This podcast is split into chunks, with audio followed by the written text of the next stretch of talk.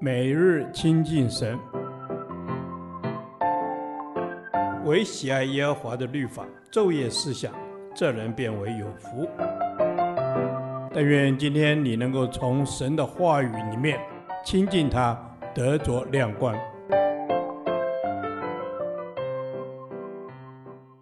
利未记第四十天，利未记十九章九到十八节，爱的真谛二。爱是满有恩慈，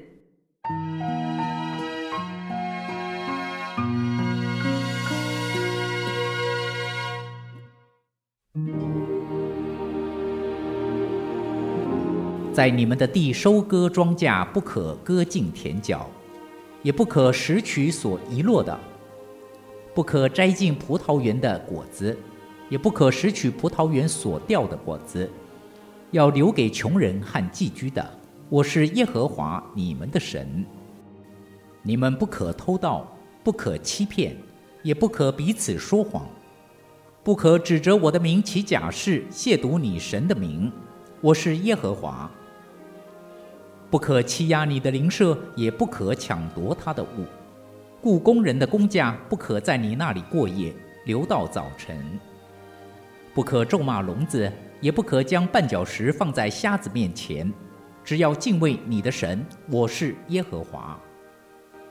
你们施行审判，不可行不义，不可偏护穷人，也不可重看有势力的人，只要按着公义审判你的邻舍，不可在民中往来搬弄是非，也不可与邻舍为敌，置之于死。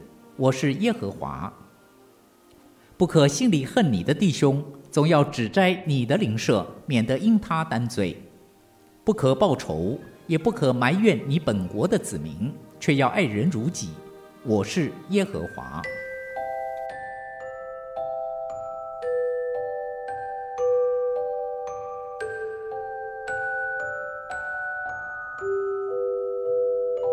在本章的两处经文中，神特别提示以色列人要善待弱势的人。如寄居的和穷人，不可欺负寄居的外人，要看如本地人一样。在收割庄稼时，要刻意留下一角给他们，也不可拾取遗落的果子，使他们可以存活。这些要求就是恩慈，把恩典给需要的人，特别是那些无助的、软弱的、贫穷的。这也是爱人如己进步的诠释。神是有恩惠的神，所以也要他的子民以恩慈待人。由此看来，今天社会福利、照顾穷人或弱者的精神，是基于神要我们爱人如己的命令。同时，必须留意恩慈的实践包含了宽恕和接纳，不可心里恨你的弟兄，不可报仇。也不可埋怨你本国的子民，这些话都含有宽恕的意思。若没有宽恕，不可能忘记仇恨。和你们同居的外人，你们要看他如本地人一样，就是指对外人要完全接纳，毫无地域、种族的分别。看看今天纷乱不休的世界，我们不禁要赞美神诫命的宝贵。基督徒实在应当思想，该如何看待周围不同的人，如何用爱邻舍的心见证神爱的宽广。在人类历史的记录中，一直有弱肉强食的现象，强者欺压剥夺弱者，即便到了今天也没有改变。那是因为人性的堕落，以自我为中心，轻看了他人的尊荣。然而，在神的律法中，除了要人在生活层面顾及弱势者的需要之外，也要我们在态度上谦和以对，不可欺压你的邻舍，也不可抢夺他的物，不可咒骂聋子，也不可将绊脚石放在瞎子面前。对人谦和的态度，也是一种爱的实践，也就是保罗所说的“爱是不张狂”。在神的律法中，聋子。瞎子都有他们的基本人权，不可以咒骂，也不可以故意为难。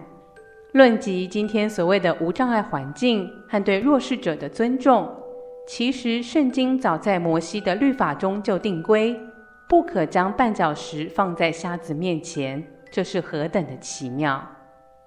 对于弱势者的尊重，保罗的解释是说，因为我们同有一位主在天上，他并不偏待人，所以世人在神的面前立足点是平等的。并没有贵贱的分别。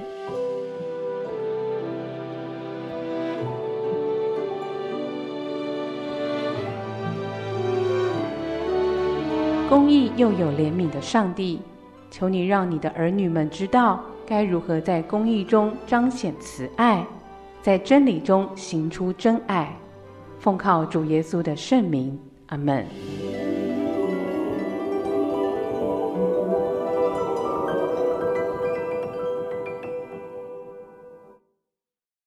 导读神的话，利未记十九章十八节：不可报仇，也不可埋怨你本国的子民，却要爱人如己。我是耶和华。阿门。主是的，你说不可报仇，也不可埋怨你本国的子民，却要爱人如己。主啊，求你给我们力量和智慧，学习去宽恕那些曾经伤害过我们的人。帮助我们不带着仇恨的心，也不去埋怨，乃是要爱人如己。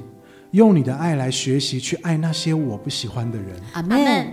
亲爱的主，感谢你提醒我，不可报仇，不可埋怨，要爱人如己。求你帮助我，面对仇敌或者是冤屈的时候，我可以以爱来彼此相待，让我能够站在对方的角度上，以同样的爱和关心去爱他们。帮助我不自私，愿意付出自己的时间，才能去关心那些需要帮助的人。阿门。是的，主，你是耶和华我们的神，你是全然掌权的神。你要我们不要为自己伸冤，不要自己报仇，因为你都知道。你更是满有慈爱、怜悯、公义的神。你是万事万物的主宰。我要顺服你的旨意。阿门。亲爱的阿爸父，你说不可报仇，也不可埋怨，要爱人如己，因为你就是那充满慈爱和怜悯的主。你是不轻易发怒的神，也不去计算人的恶。求你帮助我们。给我们有从你而来的眼光和那温柔慈爱的心，不去计算别人的恶。阿门。慈爱的天父，谢谢你，你是公义、慈爱、饶恕我们的神。你告诉我你是耶和华，是我的神呐、啊。Yes，哦，你告诉我要爱人如己，这就是你的诫命。求你赐给我爱人的心，就像你爱我一样，帮助我可以有能力去爱那些不可爱的人，好让我明白你的心。阿门。主啊，让我天天宣告你在我的生命当中掌权。我需要有你在我里面不断地提醒我，让我不要埋怨人，让我有你的眼光去看待身边的一切人事物，使我明白一切都是出于你，就能用你的爱去爱人。奉主耶稣的名祷告，阿门。耶和华，你的话安定在天，直到永远。愿神祝福我们。